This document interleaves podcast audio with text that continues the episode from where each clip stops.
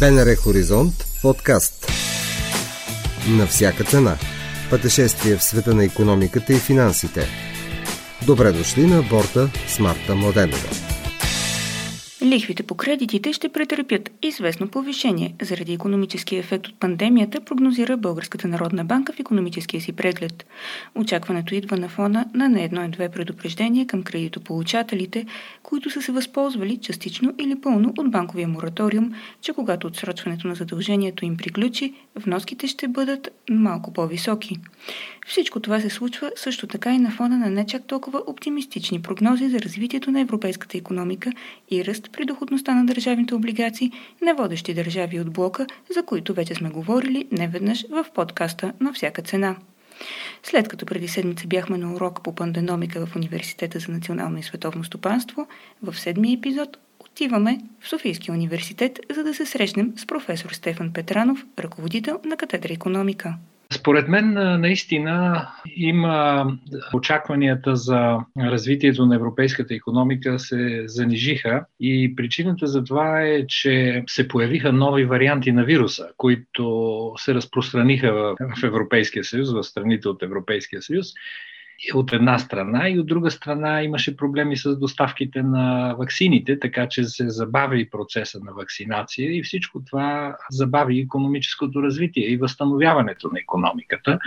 И действително Китай и Съединените щати като че ли по-добре се справиха с тези проблеми и те ги имаха същите проблеми, но се справиха по-добре при американската економика направо е забележително. Те до инаугурацията на новия президент, т.е. до средата на януари, там нямаше почти никаква кампания за борба с коронавируса и от тогава насам имат много забележителен напредък. В резултат на всичко това, европейската економика действително се очаква да расте по-бавно през тази година в сравнение с Китай или Съединените щати.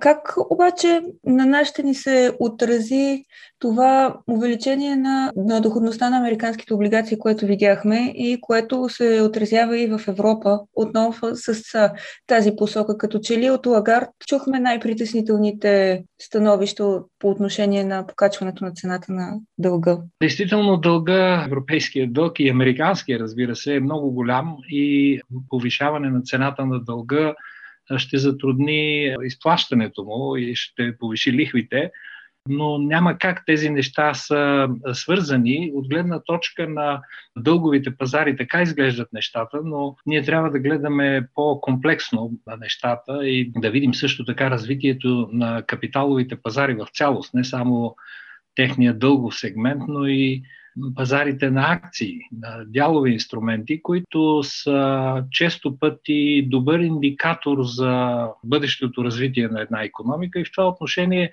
Европа не е толкова зле. Динамиката на капиталовите пазари подсказва, че инвеститорите не са загубили доверие в европейската економика. Да, има апетит към акции. Именно и това показва все пак, че очакванията за европейската економика е тя да се възстанови.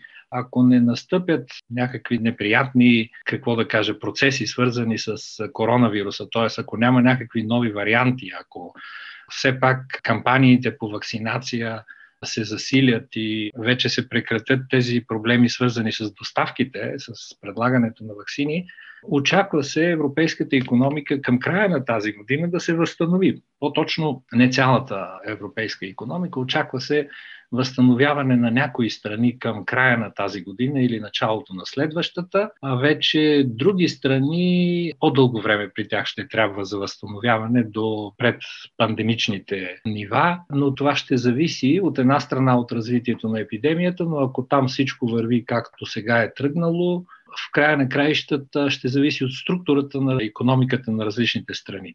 Тези страни, в които туризма и свързаните с него услуги имат относително голям дял, тези страни ще се възстановят по-късно. За съжаление и България е между тях.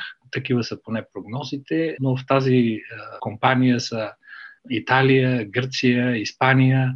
В тези страни възстановяването ще дойде по-късно, докато страните, в които индустрията има по-голям относителен дял в националната економика, те ще се възстановят, може би, още в началото на следващата година. Ако има нещо хубаво, че не сме в компанията на тези страни, е по отношение на дълга. Защото при нас нещата са много по-добри, отколкото при тях. С да, което... да, така. Ми се иска да, отново да се върнем към дълговия сегмент, защото редица анализатори се опасяват, че когато се стигне до емисията на общо европейски облигации заради спасителния план, всъщност може би те няма да бъдат с чак толкова добра доходност, колкото Европейския съюз очаква, именно заради тази фрагментация, именно заради проблемите, които изпитват и от гледна точка на дълга и не само държави като Италия, Испания, Франция, Франция, Португалия? Трудно е да се предвиди каква ще бъде ситуацията на пазарите тогава, на дълговите пазари, но от гледна точка на България, ако гледаме наистина, тъй като това ще бъдат общо европейски облигации, за Европа като цяло те могат да се окажат малко по-скъпи, отколкото до сега са били облигациите за страни като Германия или Франция, например. Но от гледна точка на България, това не би трябвало да бъде голям проблем, защото ние пък ще бъдем присъединени към една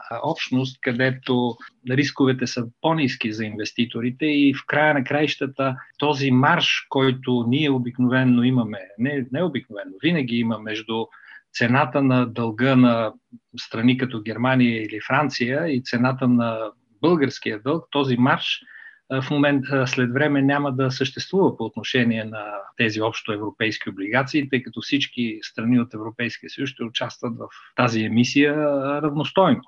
Така че този марш няма да съществува марш за отделните страни, което от наша гледна точка, аз предполагам, че в края на краищата за нас ще бъде, крайният ефект ще бъде по-добър, т.е. за нас цената ще бъде по-ниска, отколкото би била, ако България сама емитира облигации, за да финансира дълга си.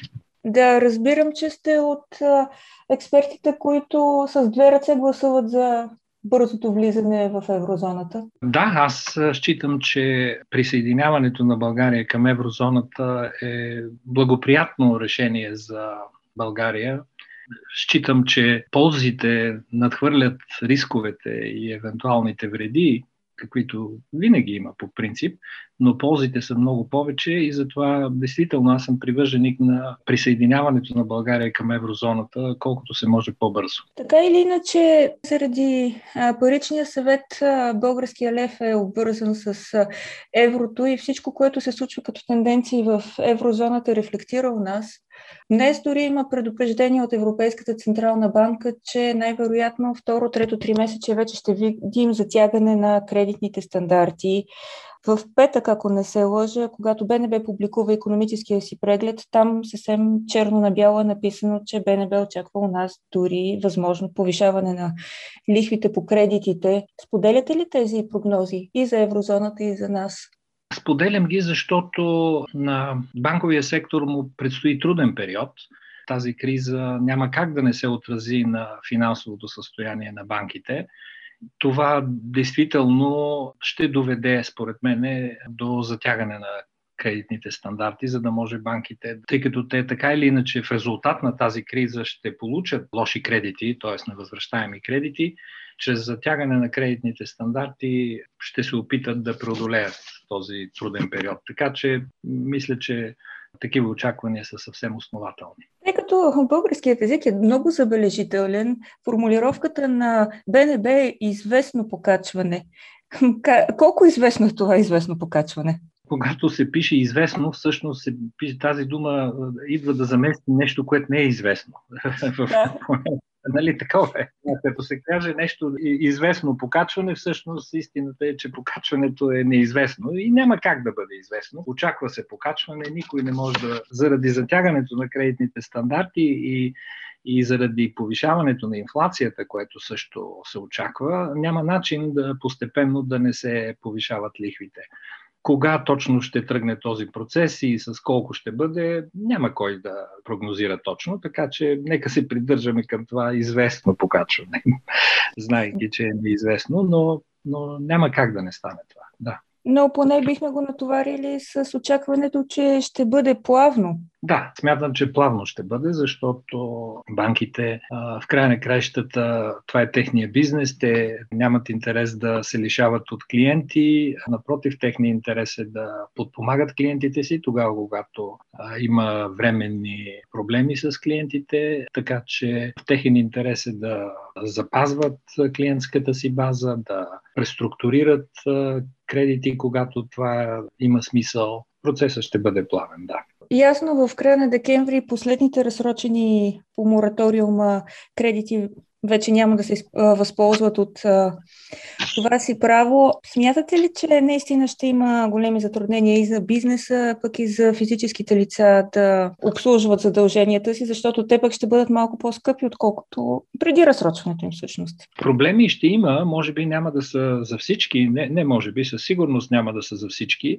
но проблеми няма как да няма, защото някои бизнеси и част от хората действително пострадаха от кризата обективно. Най, може би най-ясен пример, който мога да дам в това отношение е въпроса с бизнес площите, недвижимите имоти с бизнес площи. Ясно е, че кризата доведе до това, че фирмите бяха принудени да преструктурират начина си на работа. Много хора започнаха да работят от къщи което няма начин в бъдеще да не намали търсенето на офис площи. Тоест една фирма, представете си една фирма, чийто бизнес е да дава офиси под найем, тя трайно, трайно ще има проблеми с бизнеса си. Тоест, има бизнеси, които трайно пострадаха от кризата. Има, разбира се, бизнеси, които временно са пострадали от кризата и след като тя отмине, дано да е по-скоро, те ще се възстановят и ще могат да си обслужват кредитите но други бизнеси ще им бъде трудно, защото просто се променя структурата на економиката. За някои просто ще бъде трудно или дори невъзможно. Същото въжи и за някои хора. В възстановяването и преструктурирането на економиката винаги се отварят много добри бизнес ниши, които се надяваме да бъдат разработени новите бизнеси или тези, които успеят дори да са стари, но да влязат в нов етап на подем имат нужда от кредитиране, ще се срещнат ли с по-затегнатите банкови стандарти? Да, те ще се срещнат с по-затегнати банкови стандарти, но ако докажат пред банкерите жизнеспособността на проектите си, ще получат кредити, защото противно на очакванията и противно на общите разбирания, банките искат да дават кредити. Ясно е, че отпускането на кредит е хляба и маслото на банковия бизнес, но ако се върнем към опита си от възстановяването от кризата 2008-2009 година, всъщност много бизнеси тогава сигнализираха, че са толкова стегнати стандартите, че за тях е невъзможно. Нали? Особено един млад човек, той има идеята и лаптопа си, нищо повече. Тогава кризата беше друга. Тя проистичаше от финансовия сектор. Даже банките, не конкретно българските, изобщо за банките говоря, има имаха определена роля в създаването на тази криза. Всъщност в резултат на нея те останаха без ресурси. Трябваше да бъдат подпомагани от държавите. Така че там беше друго. Там просто банките нямаха толкова ликвидност, нямаха толкова пари и по други причини, разбира се, се затегнаха кредитните стандарти. Сега положението е друго. Сега банките са много по-добре капитализирани, те имат съответните буфери.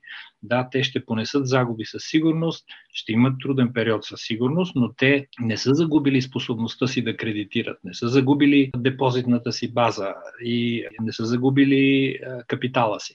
Може би до този извод трябва да ни доведе една друга прогноза на БНБ, че лихвите по депозитите ще останат на възможно най-низките си, рекордно най-низките си нива. Тоест, докато депозита не почне да расте, надали лихвите по кредитите ще тръгнат толкова фундаментално нагоре. Да, аз съм съгласен с това. Да. Обърнахте внимание на инфлацията. Колко реално трябва да ни плаши тази инфлация? Инфлацията е ниска в еврозоната, ниска и в България. Миналата година, за 2020 година, инфлацията в еврозоната е, ако не се лъжа, някъде около 0,5 или 0,7%, а в България е около 1,2%. Очаква се малко а, ускоряване на инфлацията през тази година, 2021 година и действително Първите данни сега от първото три месечие са такива за леко ускоряване на инфлацията,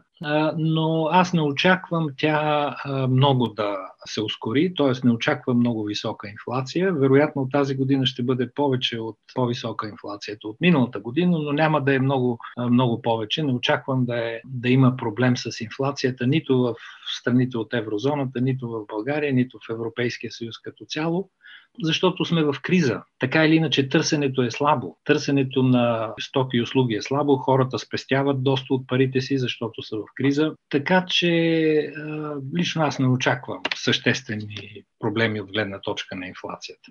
Тя вероятно ще се запази в еврозоната в рамките на процент и половина, може би в България до процент и 7-8 до 2%.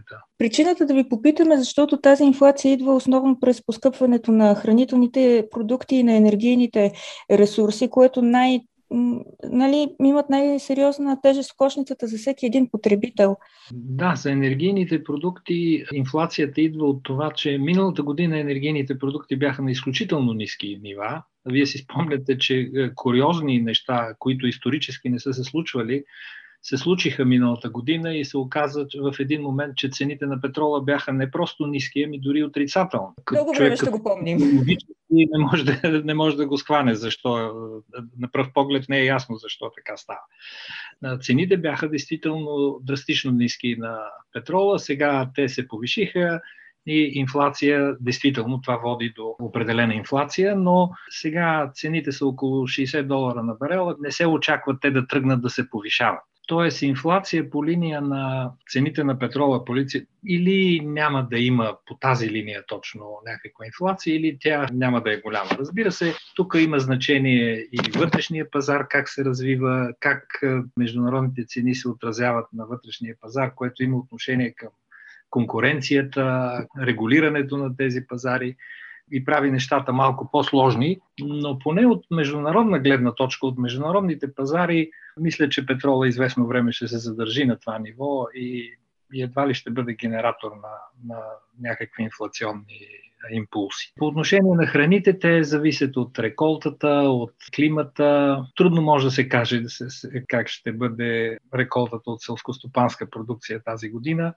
Виждате климата какъв е. Това може да има някакво отражение, но аз не очаквам драстична инфлация. В България инфлацията не може да бъде много по-различна от инфлацията в еврозоната заради обръзката на българския лев с еврото от фиксирания валутен курс. Да, тя може да е по-висока и обикновенно е по-висока тук е, нашата инфлация заради ефекта на догонване, който се осъществява в българската економика, но не може да бъде драстично по-голяма. Прогнозира професор Петранов, с когото ви пожелаваме здраве, късмет и разум. Дочуване до следващия вторник.